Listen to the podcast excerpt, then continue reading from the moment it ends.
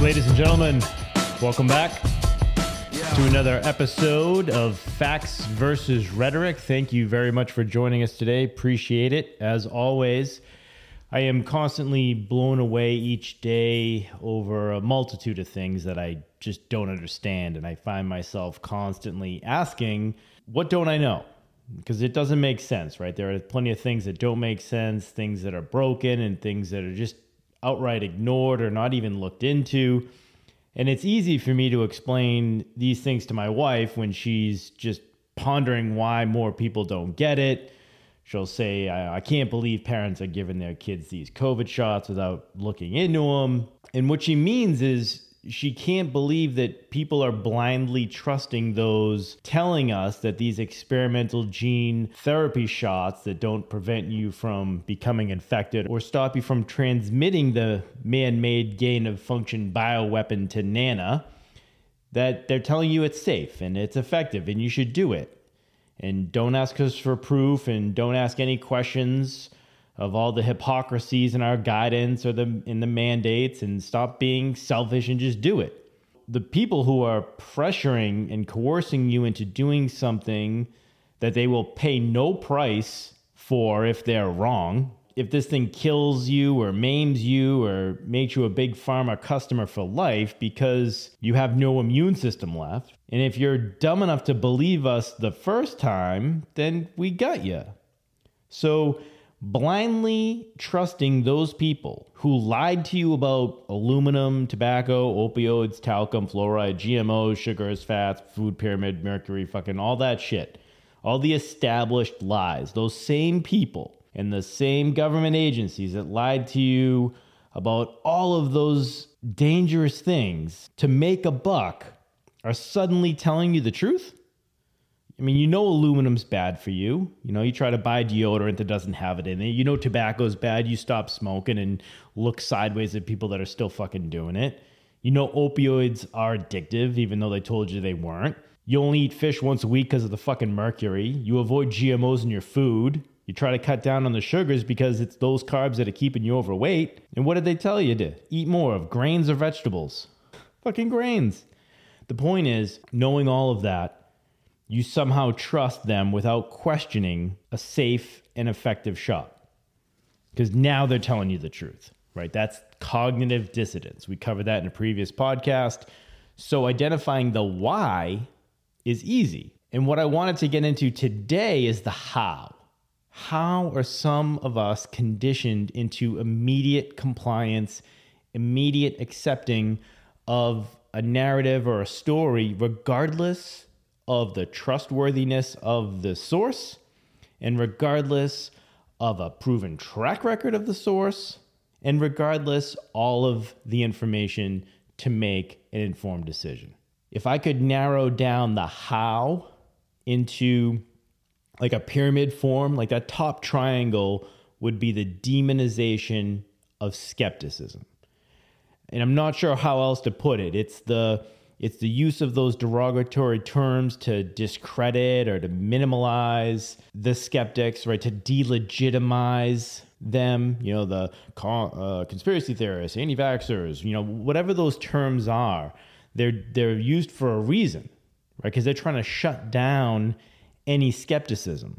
And it's a tactic to avoid any discussion on the topic. I mean, think about the opposition to any topic that you're very passionate about is your default to attack their personalities or their sources or their specific policies and ideas?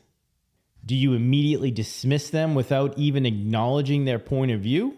Or do you enter into a discussion with the goal of trying to figure out the what don't I know part of the discussion? Or hear the way the mainstream media or so called pundits and experts frame these things it's always about shutting down the skepticism and demonizing the other side before they actually get a chance to ask legitimate questions. Why are we supposed to just accept inconsistencies and not say anything? Millions of people have been conditioned to believe what they're told and that it is immoral or some sort of indictment on your mental state if you don't immediately and unquestionably accept whatever story is told to you by the institutions of authority, by the mainstream media, by anybody that you deem to be in charge of a certain fucking topic or subject. As Glenn Greenwald pointed out, this framework is being constructed by journalists whose sole purpose in life, in their professional life, is to question and challenge the claims of the powerful. We covered the need for a free press in a previous episode. We need a free press to keep power in check. Without that, there are no guardrails for these people with power. There, there's no checks and balances, there's no accountability. And most of today's so called in freaking air quotes, because this is a, an audio thing, not a visual thing, but most of today's so called journalists are not doing their job of questioning the narratives of those in power. And worse yet, they're demonizing those that do. Skepticism can never be wrong. Okay, I'm going to repeat that because that's probably the most important thing I'll say today. Skepticism can never be wrong. Repeat the line, end of, end of quote. Okay, because skepticism simply says, hey, uh, there's a hole in your story that needs to be pursued. Okay, there's some missing evidence, there's some faulty reasoning, there's contradictions, there's hypocrisies. Like all of these things need to be looked at. And even if the evidence comes out later proving the you know initial claim to be true, that doesn't mean the skepticism that you showed was not valid or necessary. Okay, the demonization of questioning anything. That's that that's something, right? That is a major issue and it's responsible for all of this badness that goes downstream of that. No questioning equals no accountability. No need to do the right thing. All you have to do is tell a story, i.e., a fucking lie, and no one will question it. Yeah, Jeffrey Epstein killed himself. Huh? Wasn't he on suicide watch? That's weird. The security cameras were off or not working. Isn't he associated with the most powerful people in the world? Yeah. Wasn't he convicted of procuring prostitution from an underage girl? Yeah. Wasn't he federally charged with sex trafficking? Yeah. So he got caught sex trafficking kids as young as 14. He only hangs out with the world's elite. He dies in prison in a very suspicious manner. There are holes in this story. There's missing evidence. Skepticism is warranted. But nope, suicide. Stop spreading misinformation, you tinfoil hat wearing, election denying Russian sympathizer. Speaking of Russia, how about this one? Russia blew up their own pipeline. Really? Why would they do that? Didn't Biden publicly vow to shut down another country's pipeline if Ukraine was invaded? Let me answer the first question first. If Germany, if uh, if Russia invades, uh, that means tanks or troops crossing the, uh, the, the, border of Ukraine uh, again, then uh, there will be uh, we there will be no longer a Nord Stream two. We we will bring an end to it. But, do, but how will you how will you do that exactly? Since the project and control of the project is within Germany's control. We will. Uh, I promise you, we'll be able to do it. Oh, okay. So, a lot of holes in the Russia blows up their own pipeline story, not to mention our own president there threatening to end the pipeline. Uh, hello? Skepticism is warranted. But no, no, no. Support Ukraine. Pray for pray for Ukraine. Don't pay any attention to the senile maniac behind the curtain. I'm sorry. I try real hard not to personally attack people's choices but I got to exercise a moment of weakness here because I need to get this out of my head to all of those support Ukraine, my blue and yellow flaggers, my lawn signers, my virtue signalers with Ukraine flag badges on their social media, to all of those that blindly support Ukraine with, without acknowledging the US's role in causing this, you are what is killing this country. Your following without question allows us to keep doing this. Go back and listen to the Ukraine US podcast I did a while back. The United States created this mess on purpose. We overthrew Ukraine's democratically elected government in 2014. Why did we do that? Because they were going to buy natural gas from Russia and not the European Union. We can't have that. We installed a new leader who was more EU friendly. Then we sold arms to Ukraine to bomb their own fucking citizens in the Donbass region. You know, because they were mostly Russian speaking and wanted to keep a connection to their former homeland. We, the United States, in their financial interests, needed Ukraine to have an adversarial relationship with Russia because it gives us a never ending conflict to send money to the military industrial complex. Have you read any of the spending bills that are passed in the House for Ukraine? We covered it in the last in one of the podcasts. All that money doesn't just go to Ukraine, it goes to our military. My point is Ukraine will do whatever we tell it to do. So instead of saying to Ukraine, I don't know, don't join NATO, stop bombing your own fucking citizens in the Donbass region, buy energy from whoever you want because you're a sovereign fucking country, we go to them into a war. So Wall Street and the military industrial complex could profit. Nick, how are they profiting? I don't know. In March, we gave them a billion dollars. April, we gave them $800 million. May, we gave them another $150 million. Oh, another $100 million in May. June, we gave them $450 million. July, the total money given to the military for Ukrainian aid was up to 7 billion fucking dollars. August was another 800 million. Oh wait, another 2.98 million at the end of August. September was another additional 600 million. October an additional 775 million. November 400 million, bringing us to an 18.9 billion dollar care package to the military industrial complex courtesy of the taxpayers for a conflict we started. And there was a report at the end of October that the Congress might try to rush through another 50 billion fucking dollars before the GOP could block it if they win the House. So when you say we stand with Ukraine, I don't know what the fuck you're talking about. Do you stand with the Nazis of Ukraine? Do you stand with the bombing of their own citizens? I mean, Jesus Christ. I'm sorry. That's been percolating for a while. Sorry about that. Back Back to the issue at hand the death of skepticism.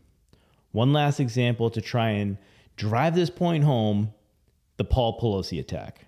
So, here's what I gathered from the story that they want us to believe a rainbow flag waving, BLM supporting nudist got up around 2 a.m. on Friday morning, put on some underwear, jogged all the way to Nancy Pelosi's house he breached two layers of maximum level Secret Service security designed to protect the third most powerful person in our country. Because if, if Joe's brain activity finally stops and if Kamala gets killed by one of her word salads, Nancy Pelosi is in charge of this country. So again, this guy who lives in a bus, who's armed with nothing but his tidy whities and a fucking hammer, breaches Secret Service security, gets into the house, and in front of police screams, Where's Nancy? before hitting Paul Pelosi in the head with his trusty hammer. In front of police, mind you. Oh, yeah, I forgot that. So Paul opened the door for police, and then what? He walked back over to the man who was there to assault him or his wife, and then got hit in the head with the hammer while the police were there? Okay, sorry. I just have one question if I'm just permitted here to exercise just a little bit of skepticism. If this guy, who's apparently Jason fucking Bourne, has all of these skills to breach two levels of federal security in some sort of assassination attempt with a hammer, only to not check if she was even going to be in the country? Hello? Hi. So, today's call to action be skeptical. Embrace skepticism in every facet of your life you have the ability because you do it. It's just selective. If you saw a, a man holding a sign asking for money because he was homeless, right? And then you notice, wow, he's dressed in designer jeans. He's wearing a fucking $600 Canadian Goose jacket. He's got the new Air Jordans on. He's talking on a new iPhone while holding up a sign. Would you give him the money? You know, something tells me your skepticism would kick in and be like, You start to notice the contradictions here, maybe a hole or two in his story, and maybe think twice about giving him some money because it looks like he doesn't need it. Well, Nick, what if someone else gave him all those items and he is homeless and is in need of the money? Okay, if that's true and you believe that, then go for it. Give him some fucking money. It still doesn't mean the skepticism wasn't warranted or in any way prove that we shouldn't exercise it. Bonus call to action go into everything with a desire to learn what you don't know. The other side seems just as confident that they're right as you do. So, got to ask yourself, what are you missing? What don't you know? You got to investigate that shit. You need to update your positions as new information emerges. The call for skepticism needs to be as loud, if not louder, than the calls to demonize it. Remember what Plato said those who tell stories rule society. Let's make sure the stories are true before we repeat them to others and demonize those who question them. He knew the world would not be the same. Few people laughed. People cried. Most people were silent. I remembered the line from the Hindu scripture, the Bhagavad Gita. Vishnu is trying to persuade the prince that he should do his duty. And to impress him, takes on his multi-armed form and says, Now I am become death, the destroyer of worlds. I suppose we all thought that one way or another.